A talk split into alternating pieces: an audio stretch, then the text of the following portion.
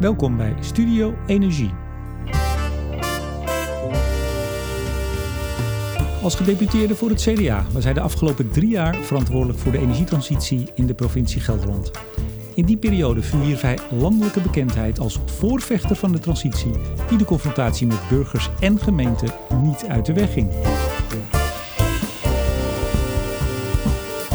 1 juni nam hij afscheid als gedeputeerde. In een laatste exclusief interview deelt hij zijn belangrijkste lessen en vertelt nog één keer wat Den Haag volgens hem wel en zeker niet moet doen. Mijn gast deze week is Jan Jacob van Dijk.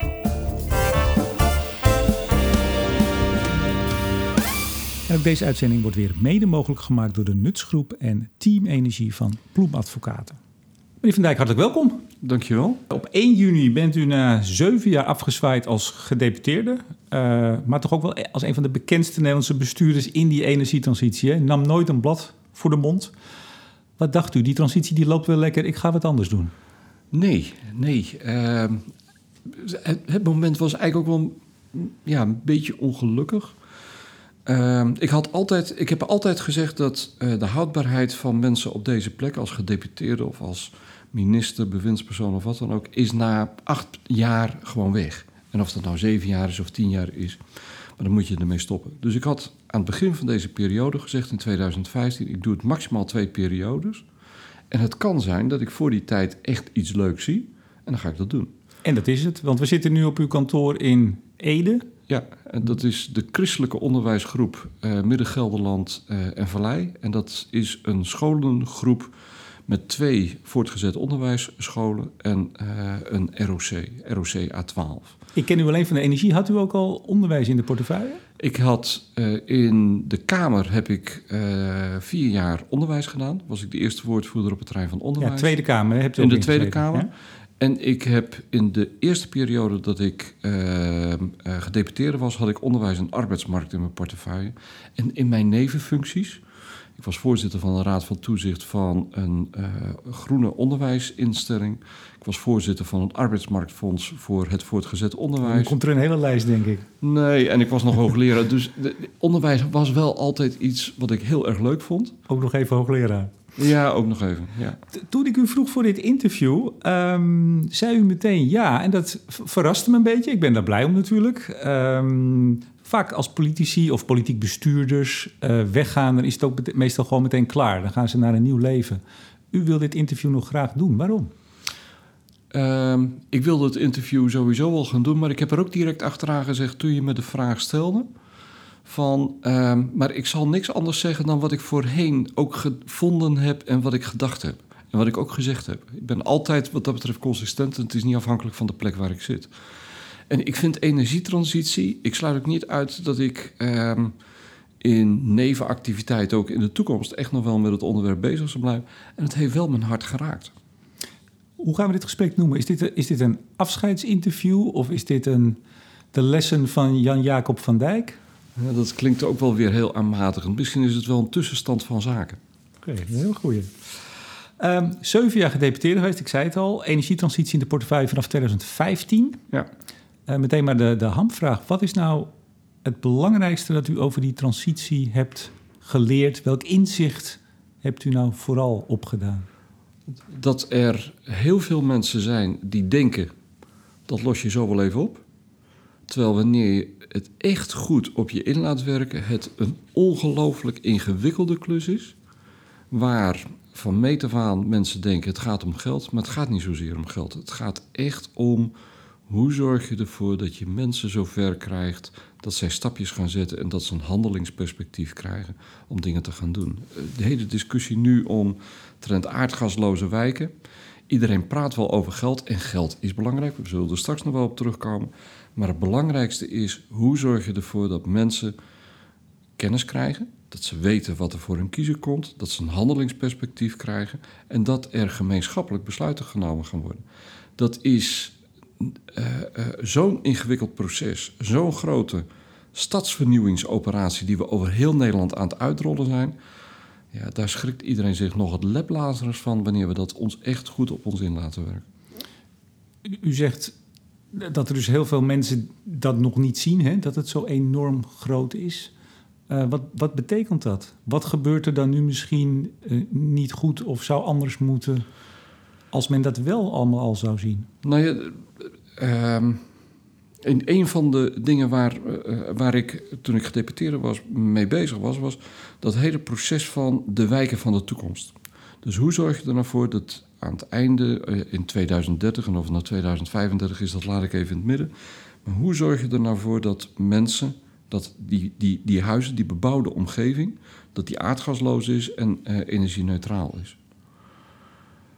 Uh, je weet dat uh, aardgas eruit moet. je weet dat er feitelijk maar twee, misschien drie alternatieven zijn om ervoor te zorgen dat het goed gaat. Dat is of iedereen individueel aan een warmtepomp en dan heb je full electric en dan heb je nogal wat nodig. Of je gaat naar collectieve warmtesystemen. In wijken twee van dit soort systemen naast elkaar is geen optimale oplossing. Hoe krijg je nou het proces in zo'n wijk zover dat mensen zeggen en we kiezen voor die? Nou, zegt u het maar. Dat is dus werken. Uh, we hebben gezien in, in Nijmegen, daar zijn we ermee bezig geweest om dat gewoon van de grond af te laten komen. En we kwamen tot de conclusie dat je per wijk ongeveer zeven mensen nodig hebt gedurende een periode van twee tot drie jaar om dit proces op een goede manier te laten doen. Als je dat wijk voor wijk in alle steden moet gaan doen, in alle dorpen moet gaan doen, dan is dat een mega-operatie. En dat betekent, en uh, ik ben blij dat Gelderland, want dat was het staartje waar we mee bezig zijn geweest, nu geld opzij heeft gezet voor de eerstkomende twaalf jaar om dit proces te ondersteunen. Met een bedrag van nou ja, tussen de, eh, om en nabij de 30 miljoen hebben ze nu op tafel gelegd. Structureel 30 miljoen per jaar voor dit soort processen om te gaan doen. Maar de gemeentes moeten dat ook doen. En Alliander, de netbeheerder, moet dat ook gaan doen. Dat spel met elkaar, ja, dat wordt een grote uitdaging. U zei zeven mensen die daarop zaten. Of is misschien nog te vroeg, weet ik niet. Maar is dat goed gekomen? Heeft dat dus toen ook gewerkt? Het is nu nog bezig. Het, het, dus ik, ik, kan nu nog niet zeggen van dat gaat gegarandeerd goed. Uh, dat is echt nog het spel en daar zal ook nog heel veel in geleerd moeten worden. Sterker nog, ik denk dat er ook fouten gemaakt gaan worden. En is dat erg? Nee, helemaal niet. Want uh, laat maar gewoon kijken hoe, hoe dat gaat gebeuren. Maar je moet beginnen en je moet, en dat is de mindset die nog bij geen enkele gemeente tussen de oren zit. Je moet hier structureel geld voor reserveren en eigenlijk zeggen: ik ga een commitment aan van 10 tot 12 jaar. En waarom is dit zo belangrijk? Omdat uh, omdat het niet, het, het, is procesgeld. En procesgeld vindt over het algemeen de gemeenteraad en de provinciale staten niet sexy. Men wil gewoon aan iets fysieks uitgeven, want dat kun je laten zien. Maar dat, dat, dat procesgeld, dat is heel ingewikkeld om dat te blijven verkopen. En daarom moet je dat in zo'n meerjarenbegroting op een hele goede manier wegzetten. Nog iets anders misschien wat niet sexy is of wat wel sexy is. Sexy is heel erg geroepen dat je in 2050 of 2040 of 2030 klimaat, energie, neutraal of wat dan ook maar, uh, dat je dat bent. Um, hoe kijkt u daar tegenaan? Die, die enorme beloftes die door gemeenten met name gedaan worden op dit moment? Uh, heel platweg gezegd, papier is geduldig en lult niet terug. Dat vind ik over het algemeen, wanneer ik dat soort teksten zie staan, dan denk ik van, uh, ik, ik, uh, prima dat je dat opschrijft, maar nu het plan. Hoe ziet het plan eruit om dat op een goede manier te gaan doen? Hebt u wel eens als gedeputeerde uh, gemeentebestuurders daar echt binnenskamers hardop aangesproken van, u noemde net het woord gelul, hou eens op met dat gelul. Nou, eh, dan gebruik je vaak wat bestuurlijke termen, maar uh, daarin heb ik wel, uh, om, om, een voorbeeld te geven, de gemeente, laat maar gewoon man en paard noemen. De gemeente Zalbommel heeft ook in haar beleidsprogramma had ze staan dat ze in 2020 16% duurzame energie wilden hebben. En tegelijkertijd was er een initiatief om te komen met uh, windmolens. En dat hebben ze afgewezen. Ja, dan, dan hebben ze aan mij wel een stevige. Dat ik op dat moment wel zeg van... gemeenteraad, u bent eigenlijk geen knip voor de neus waard. Want aan de ene kant belooft u dit. Aan de andere kant, zodra het te dicht bij u komt... wijst u alles af wat er dan meer of meer zou, eh, zou moeten kunnen. Ja, u wilt het dan wel op plekken hebben... maar dan weet u op, aan de voorkant dat het niet mag. Zo werkt het niet. En, maar hoe, hoe gaat dat dan verder? Bommel zegt dan nee. Hebt u dat als gedeputeerde, als provincie... Drukt u dat dan door? Ja, want Drukte, moet ik zeggen. Uh, daar hebben wij een inpassingsplan voor drie windmolens opgesteld. En eh, als het goed is, is het afgelopen woensdag in de commissie geweest. Dus dat heb ik net niet meer kunnen doen. Maar ik heb begrepen dat de commissie in eh, de provinciale staten gezegd heeft van eh, we gaan hier gewoon mee door. Dus dat betekent dat er nu drie windmolens worden neergezet. En het vervelende is, ik als gedeputeerde of de provincie komt in beeld op het moment dat er door de gemeenteraad en door de bevolking feitelijk al een polarisatie heeft plaatsgevonden. En je moet dan moet je op dat moment zeggen, en we gaan toch door. We gaan het wel doen. Want eh, we hebben het nodig eh, en het past ook binnen de eh, visie die we met elkaar hebben om dit soort dingen te gaan doen. Maar je bent al veel tijd kwijt.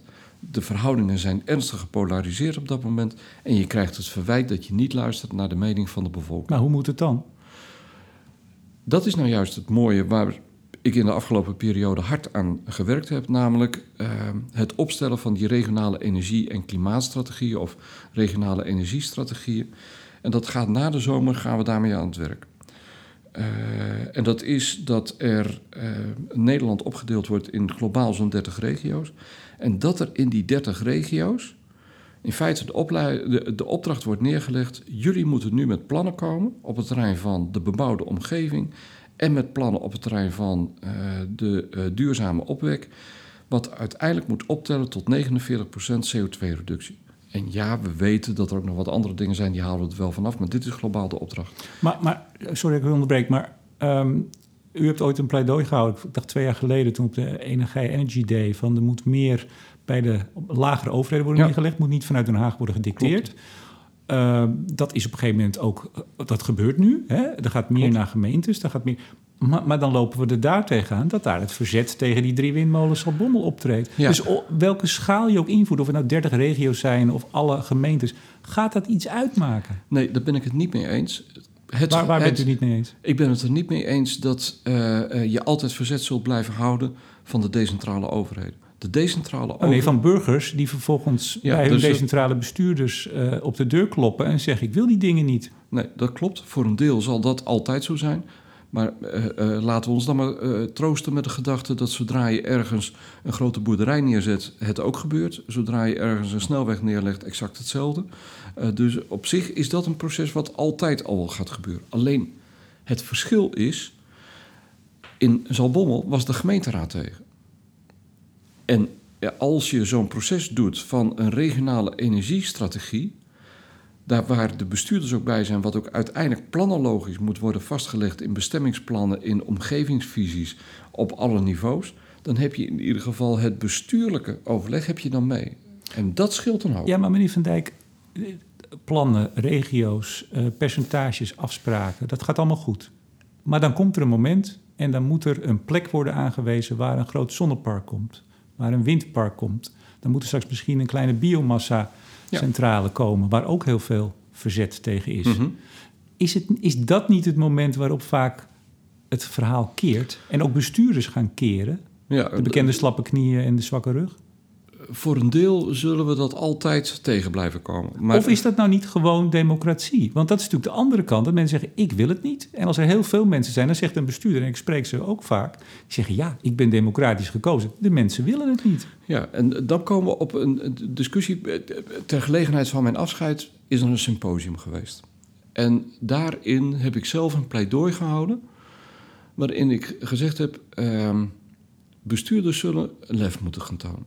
Die zullen op een bepaald moment ook iets meer moeten gaan doen dan datgene wat de meerderheid op dat moment toevallig vindt. Dat hebt u vaker gezegd, maar dat doen ze niet. Jawel, dat, dat, eh, uiteindelijk keert de wal het schip en gaan ze het wel doen. Want het alternatief is, op het moment dat ze het niet gaan doen, moeten zij tegen diezelfde mensen zeggen: en vanaf nu staat de verwarming bij jou in de winter op drie. Want er is geen energie meer om jouw huis te verwarmen. Ja, maar nu trekt u hem meteen misschien een beetje extreem, of niet? Nee, ik vind dat je het op een bepaald moment zul je ook terug moeten leggen bij mensen. Je, er zijn consequenties aan het feit dat je iets niet wilt. Het, het is niet meer de tijd dat wij eh, eh, kunnen zeggen van ik wil dit niet, ik wil dat niet, ik wil zus niet, ik wil zo niet. Iedereen is solidair met Groningen. Iedereen zegt we moeten, eh, eh, ik vind het wel doodzonde dat we straks die pinguïns daar op Antarctica niet meer kunnen laten zwemmen en de ijsberen niet meer overleven. Nou, meneer Van Dijk, we zagen gisteren weer eh, IPCC uitgelekt rapport. hè. Het gaat allemaal nog sneller, de opwarming. Ja. Alleen wij zijn 0,4% van de wereldwijde uitstoot. En je ziet nu ook wat meer, al is maar op social media, tussen mensen die, uh, uh, die niet zomaar wat roepen. Die zeggen, ja, wij gaan aan die klimaattafels die er nu zijn, gaan wij echt Antarctica niet redden. De, Als iedereen dat zegt? Nee, dat is een bekende, dat weet ik. Oh, goed. Dat, dat weet ik. Nee, maar het, het, het punt is, kijk, bijvoorbeeld, nou ja, toch even over verzet. Terug naar bestuurders. Vorig jaar is het vermogen aan windturbines op land afgenomen. Ja, dat had voor een deel te maken dat sommige windmolens vervangen zijn. Zeker, maar, zeker, maar dat is niet het beeld wat er toch heerst in Nederland... met al die ambities en die mooie woorden... dat we terug zijn gegaan, ondanks al die miljarden subsidie die we erin stoppen. Ja. Is dat niet ook een beeld wat bij burgers op een gegeven moment door zal klinken? Nou, ik hoop dat het geluid bij burgers langzamerhand de andere kant op gaat. Kijk, ik heb vaker het voorbeeld gebruikt van als ik in uh, Kruidvat, maakt niet uit in welke, uh, super, of welke drogisterijketen het is, maar als ik daar iets ga vragen over duurzaamheid en energie, kijkt 85% mijn glazen gaan. En 15% weet globaal wel een heel klein beetje waar het over gaat. Wij zullen ervoor moeten zorgen dat dat percentage omgedraaid wordt. Om ervoor te zorgen dat mensen meer in de gaten krijgen van wat er wel of niet gebeurt. En het besluit hoe, hoe ingewikkeld het ook is, maar het besluit van Wiebes, zoals dat bij mensen tussen de oren is gekomen, vanuit slochteren krijg ik geen aardgas meer, dat betekent dat ik ook iets moet gaan doen, heeft bij nogal wat mensen wel wat teweeg gebracht. Maar ik zat uh, afgelopen week bij uh, Annie Christ, de CEO van Gasterra. Ja. In het leven geroepen ooit in 63 om het Gronings gas te verhandelen. Ja, uh, die gaan ander gas importeren. en zolang de vraag in Nederland is, zal er gas zijn. Ja, laat ik dan nog eens een heel ander voorbeeld gebruiken. En dat kan ik, in mijn omstandigheid kan ik dat doen. Ik heb mijn huis verduurzaamd. Ik heb zonnepanelen erop gelegd en ik heb een warmtepomp neergezet. Ik heb het grote voordeel dat op dit moment met het geld wat ik daarin geïnvesteerd heb, ik een hoger rendement haal dan wanneer ik het op de bank laat staan om dingen te gaan doen. Dat zal voor een deel bij de Nederlandse bevolking ook een trigger zijn om te denken van oké, ik betaal misschien tien jaar lang uh, heb ik dan uh, mijn rente of weet ik veel wat, wat ik er daar dan over moet gaan betalen. Maar daarna zit ik wel gratis. Dat zou ook wel eens een trigger kunnen zijn. Is gratis niet een beetje een gevaarlijk woord hier? Ja, gratis. In ieder geval, um, ik heb dan geen energierekening meer. Laat ik het nou ja, dan zo nog zeggen. aansluitkosten en u hebt nog wat vaste kosten natuurlijk. Toch ja, wel. iets, maar dat is natuurlijk Nou goed, in vergelijking veel en veel minder. Dat, ik ga ervan uit dat het bedrag wat ik kwijt was, om en bij de 3000 euro per jaar, dat dat terug zal gaan naar pak een beet uh, tussen de 800 en de 1000 euro. Die 2000 euro die je per jaar minder hebt, is natuurlijk wel aantrekkelijk. Daar komt ook nog eens een keertje bij. Uh, het besef bij nogal wat mensen begint langzamerhand ook wel te komen. Aardgas uit Rusland of uit andere wat minder politiek stabiele regio's. Dan moet je ook je afvragen of dat nou iets is waarvan je denkt van. ah, Maar kun- dat kunnen we nou alles tegelijk? We gaan de kolencentrales dicht doen in 2030. Gaan er al twee in 2025 dicht. We stoppen met het Groningsgas. Eh, de kleine velden waar we nu nog ongeveer nou, 40, 45 procent uithalen. Dat zit in een afbouwfase, zei minister Wiebes eh, onlangs. Willen we eigenlijk ook niet. Er was een aardbeving in Noord-Holland eh, twee weken geleden. 2,5 op de schaal van, van Richter. Er zijn verhalen in Waalwijk nu dat er scheuren in de huizen zitten. Ja, eh, Russisch gas, 30% slechtere klimaatfootprint. Ja, we gaan dit niet in, eh, in een paar jaar allemaal even omturnen naar schoon en, en, eh, en mooi en fijn. Daar ga ik met je mee. Ehm, ehm, en, en dat is ook wel een beetje het beeld waar ik wel tegenaan liep toen het ging over een gemeentebestuur die zeiden van wij zijn in 2030 zijn we wel energie-neutraal. Het is ingewikkelder dan menigeen denkt om het gewoon te organiseren. Niet omdat er een tekort aan geld is, maar gewoon om het te organiseren en te gaan doen. Dus daar, daar delen wij eh, mekaars mening. Dat neemt niet weg dat we nu heel erg hard aan het werk moeten gaan om hier nu stappen vooruit te gaan zetten. Eh, want elke stap die we nu niet doen, moeten we straks twee keer zo hard lopen om alsnog in te halen en het alsnog te gaan doen. En om die reden eh, hebben we heel erg hard het bewustzijn van de burgers nodig, zodat er ook vanuit de burger een stukje druk gaat komen in de richting van die bestuurders om dingen te gaan doen. En om die reden, die regionale energiestrategieën zijn in mijn ogen cruciaal. Want dat is het moment waarop je in de regio met al die spelers wel eh, uiteindelijk een stap verder kunt komen. Maar- en in Gelderland hebben we daar ervaring mee. Maar bent u niet bang dat er kijk, we hebben, we hebben natuurlijk gezien, zeker ook met de, met de energiecoöperaties die er zijn, dat is een, een, clubje fantastisch enthousiaste mensen, uh, maar dat is een kleine club, een voorhoede die wat wil. U zegt net, burgers die druk op bestuurders gaan leggen. Zal er niet veel meer druk gelegd gaan worden door burgers die dit allemaal niet willen? Aan mijn lijf geen Polonaise. Nee, ik denk eerlijk gezegd, wanneer jij die burgers kunt uitleggen dat het niet meer kan, dat zij de warmte en de elektriciteit niet meer kunnen krijgen op basis van fossiele brandstoffen, dan denk ik dat die burger langzamerhand ook door gaat krijgen, ah, ah het moet anders. Want u hebt dat een tijd gedaan, ik heb u in de zaaltjes gezien. Hebt u gezien dat mensen, dat die boodschap aankomt en dat ze misschien bij de borrel na afloop zeggen van Dijk, je hebt een punt? Ja, dat heb ik wel gezien. Er zijn altijd uitzonderingen daar gelaten, maar dat heb ik wel voor een groot gedeelte gezien. En een van de argumenten die ik van sommige mensen te horen kreeg eh, in procedures, waarom moet ik wel iets accepteren en waarom mijn buurgemeente of die niet? Straks is er geen enkele gemeente meer die kan duiken. Straks is er een grens van die 30 regio's. Nee, ook daar niet. Uh, echt, iedereen zal gewoon weg moeten accepteren dat er gewoon stappen gezet zullen gaan worden in de komende periode.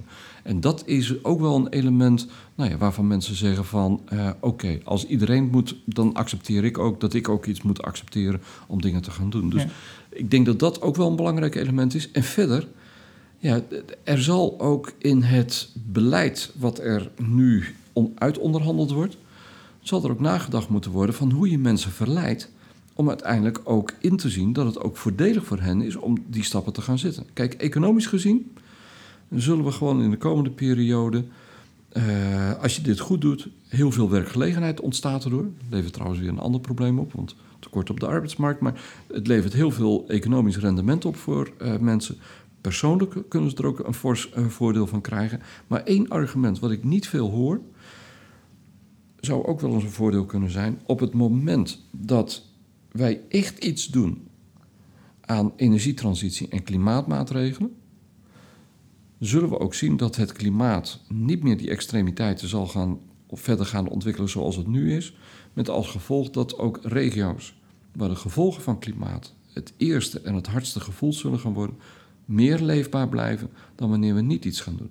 En dat voorkomt migratiestromen. Maar, maar, maar, maakt u dan toch niet de rol van Nederland iets, iets te groter in? Ik zag gisteren een citaat van Nijpels, die ook zei: echt, hè, al, alles moet uit de kast. En uh, bij wijze van spreken, ja, niet, piepen, want dit moet voor het klimaat en voor de aarde. Maar als je dan ziet in China, lijkt het erop af te steven dat daar een 4% uh, uitstootverhoging, in ieder geval eerste kwartaal uh, zijn dat de cijfers.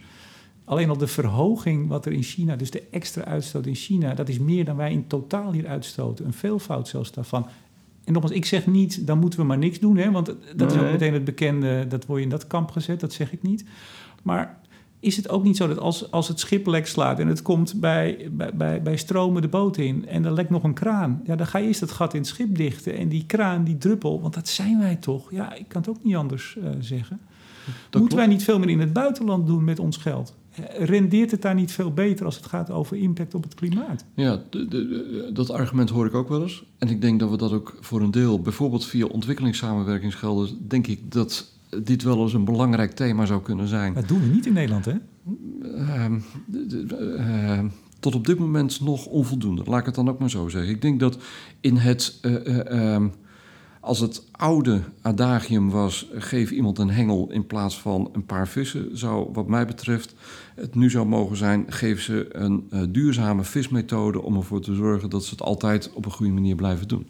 Nou, ik denk dat dat uh, dus in het ontwikkelingssamenwerkingsbeleid zou ik daar nog wel wat meer aandacht aan willen maar Komen we hier niet op exact het grote probleem wat u wellicht hier in de provincie hebt gezien als het gaat soms om gemeenten, hè, binnen de gemeentegrens, provinciegrens, straks de regiogrenzen als dit een, en dat is het, sorry, als dit een, een uh, wereldwijd probleem is, wat het is, dan moet je het ook wereldwijd oplossen. En dan moeten wij hier niet binnen alleen de Nederlandse landsgrenzen. Diederik Samson hield een pleidooi in 2016 om eerst die oude, hele vieze kolencentrales in Europa dicht te doen. En uiteindelijk pas aan het eind van de, van de rit die minst vervuilende Nederlandse. Maar dat doen we natuurlijk niet. Maar uh, eens. Ja, dus als je het mij vraagt, uh, hoe je uh, dit voor een groot gedeelte zou moeten gaan doen, dan weten we, uh, weet iedereen dat kolencentrales op dit moment een symbool is geworden voor de oude uh, de oude energiepolitiek. En er is gewoon een belang bij om ervoor te zorgen dat je dat heel snel wegvaagt. Terwijl misschien er andere oplossingen wel eens beter zouden kunnen zijn om iets te gaan doen. Uh, dus als als je het mij vraagt, op dit moment, dan is er nog niet het integrale beleid in het Nederlandse beleid om dingen te gaan doen. Dus ontwikkelingssamenwerking zou je meer aandacht voor dit thema kunnen hebben om ervoor te zorgen dat daar ook een aantal stapjes. Toch even kunnen hebben of moeten hebben? Moeten. Ja, dus de, de, uh, alleen daarmee heb je India en China niet. Want dan geven niet zoveel ontwikkelingssamenwerkingsgeld meer aan uit, is mijn indruk. Maar in Afrika kun je daar wel behoorlijk wat doen. In Latijns-Amerika en delen van uh, Azië ook nog. Dus ik denk dat dat een belangrijk element is waar we in de komende periode het een en ander zouden moeten gaan doen. Als het gaat over het Nederlands beleid, moeten we realistisch zijn in hetgeen wat er gaat gebeuren. De roep die sommige mensen zeggen: laten we alsjeblieft al die windmolens maar op zee neerzetten, dan zien we wel hoe het verder gaat komen, heeft ook nogal wat repercussies. Want uh, hoe krijg je het vandaar bij Gemmelot in Limburg? Iedereen roept: nou, dat, dat redden we wel. Ja, 380 kV-palen door het landschap vanaf Hoek van Holland tot aan Sittard. Ik, ik, hoor het comité al in oprichting. Als het er al niet is. Ik wou net zeggen, het is gewoon een afgrijzelijk beeld. Zet dan 20 windmolens bij Gemmelot neer om ervoor te zorgen dat je daar die energie krijgt. Of maak afspraken met Duitsland om ervoor te zorgen dat je daar vandaan krijgt. Dus ik vind ook dat daarin wat strategischer en integraler moet worden nagedacht. Het is te simpel om te zeggen van we doen het wel eventjes op zee. Je weet dat, het, dat er dan andere elementen zullen zijn die het landschap ook vervuilen om dingen te gaan doen. Als je waterstof wilt opslaan voor een periode van drie maanden, een strategische voorraad, en dat is niet te veel. Hoeveel ruimte je daarvoor nodig hebt om dat op een goede manier te gaan doen, ja, dan moet je ook nadenken of je het op een andere manier. Nou, dat soort elementen, daar moet meer over nagedacht worden en, en moeten we integraal in onze afwegingen meenemen. Uh, op dit moment wordt er uh, koortsachtig overlegd uh, onderhandeld. Nou, het is maar een beetje hoe je het noemt, over het klimaatakkoord. Uh, ik kan me voorstellen dat u als gedeputeerde tot twee weken geleden daar nog wel uh, goed zicht op had. Of zat u aan een van de tafels persoonlijk? Ik zat in het Klimaatberaad. Hoe de hoogste? Dat is het, het, het, het Sanhedrin, om het zo maar eens te zeggen. Het heilige der heiligen. En ik zat aan de tafel op het terrein van landbouw en landgebruik.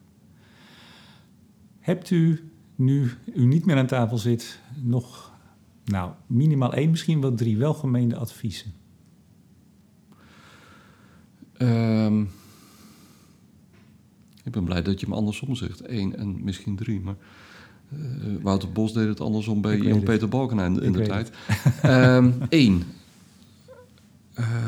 Wees realistisch. En realistisch bedoel ik mee... Maar hebben we het ook over meneer, ik maak hem even concreet, hebben we het ook over meneer Nijpels bijvoorbeeld? Moet hij ook eens wat realistischer toon aanslaan? Ik, ik kom, mijn eerste advies is wees realistisch. En dat betekent wat mij betreft, als je dus echt wilt dat er draagvlak komt en je weet dat ruimtelijke ordening een van de grote vraagstukken gaat worden, geef dan decentrale overheden de ruimte om het op een goede manier te gaan doen je zet ze wel met een duidelijke opdracht weg. Zet ze wat mij betreft ook enigszins onder druk. Maar wees, wees realistisch. En dat betekent dat je niet moet verwachten dat je in drie maanden even de bevolking achter je hebt staan. Daar heb je wel een jaar, anderhalf voor nodig om dat te gaan doen. Dat is één. Twee, overheid, rijksoverheid. Denk na over verleidingsmethoden en schop heilige huisjes wat dat betreft soms omver. Schopt u er nu eens even een omver nog voor me? Grootverbruikerskorting voor niet-concurrentiegevoelige industrie. Ik vind het echt krankjoren dat er op dit moment scholen, ziekenhuizen, overheidsvastgoed gebruik maakt van de maatregel wij gaan collectief inkopen dan hebben we zoveel energie verbruikt dat wij dus in de energiebelasting bijna niks hoeven te gaan betalen. En dan is het bijna niet meer rendabel om op dat moment echt nog goed iets op het terrein van zonnepanelen of weet ik veel wat te gaan doen. Schaf dat gewoon af. Maar het is toch een beetje vestzak, broekzak? Of, of je het nou ik bedoel, het is allemaal van dezelfde portemonnee moet het uit. Eh, daarom, haal, dat, haal die korting daar weg. En zorg ervoor dat daardoor heel veel maatschappelijk vastgoed echt belangstelling heeft om op dat moment wel die zonnepanelen neer te leggen. Ik kreeg nogal wat scholen langs toen ik gedeputeerde was en die zeiden: wij willen zonnepanelen hebben, maar we krijgen het niet terugverdiend. Ik zeg, Ho hoezo niet? Ik krijg het wel en waarom jullie niet? Ja, omdat zij zo laag zitten in hun energieprijs dat het gewoon 25 jaar duurt voordat ze het zouden krijgen.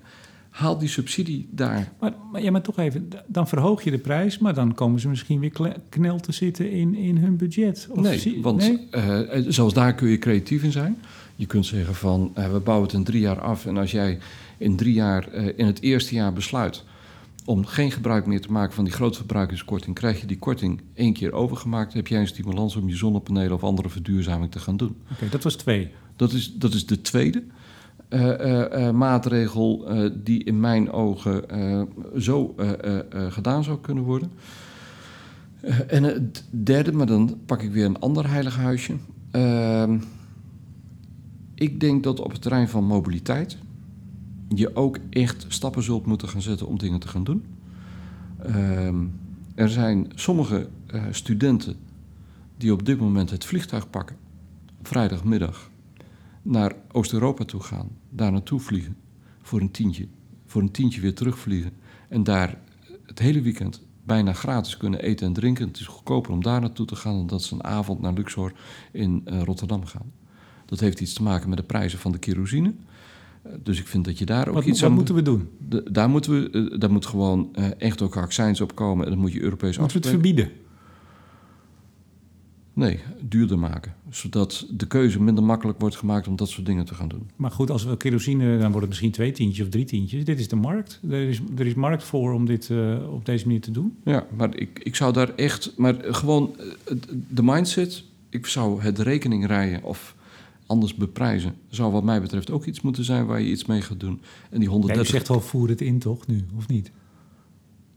Ja, eigenlijk wel. Maar dat moet je wel op een slimme manier doen. Dus je hebt daar wel wat tijd voor nodig. Maar ik vind dat je dat echt uh, zult moeten gaan doen. En die 130 km per uur is wat mij betreft ook geen heiligheid meer. Die moet gewoon weg. Ga maar weer terug naar 120. Misschien nog wel iets minder. Dat zou kunnen, maar laten we het, dan krijgen we echt een, dan breekt de pleuris uit. Maar uh, het is op dit moment een heilig huisje omdat er één regeringspartij is geweest die vond dat 130 echt belangrijk was. VVD. De VVD. En ik denk, ik, ik vind het echt merkwaardig. Ik heb de CDA ook niet hard horen protesteren daartegen hoor. Uh, uh, ik heb wel meerdere partijen uh, gehoord die enthousiast erover waren. Onder andere ook mijn eigen partij, dat weet ik. Maar ik vind het geen heilig huisje. Dus ik vind ook dat je daar echt afscheid van zult moeten nemen. U bent nu voorzitter van het college van bestuur, de Christelijke Onderwijsgroep. Wij zitten hier. Voor hoe lang hebt u getekend? Oh, dit is, uh, ook hier geldt voor een periode van vier jaar. Ik mag één keer herbenoemd worden. U voelt misschien wel waar ik heen wil, hè? Als het, als het land u roept, als straks het akkoord er is... en misschien gaat het wel, nou, misschien gaat het wel heel goed, maar misschien gaat het ook wel heel slecht... Uh, van Dijk, we, we hebben je nodig als dat de roep wordt. Is er weer een kans dat u... Uh, zoals dat zo mooi met de voeten in de modder gaat staan en ook de uitvoering ter hand weer gaat nemen? Nou, niet, ik heb getekend voor vier jaar voor deze klus. Eh, ik ben best bereid om uh, hand- en spandiensten te bewijzen en sommige dingen misschien nog wel te gaan doen. Maar dat is dan een nevenfunctie op dat moment geworden en niet mijn hoofdfunctie. Dit is mijn hoofdfunctie. Hier ga ik de komende vier jaar en ik hoop daarna nog een periode. Ga ik stevig aan de slag om de dingen te doen. En trouwens, die is ook heel belangrijk, want ik ben hier bezig onder andere in het MBO om de goede arbeidskrachten op te leiden. Om straks ook al dat werk te gaan doen wat we nodig hebben voor die energietransitie. Ik wens u daar succes bij. Dankjewel. Ja, Jacob van Dijk, oud-gedeputeerde van de provincie Gelderland. Hartelijk dank voor dit gesprek. Graag gedaan. Ik bedank ook deze week weer de Nutsgroep en Team Energie van Ploemadvocaten voor het mede mogelijk maken van deze uitzending. En uiteraard bedank ik jou, beste luisteraar, voor het luisteren. Mijn naam is Remco de Boer. Graag tot volgende week.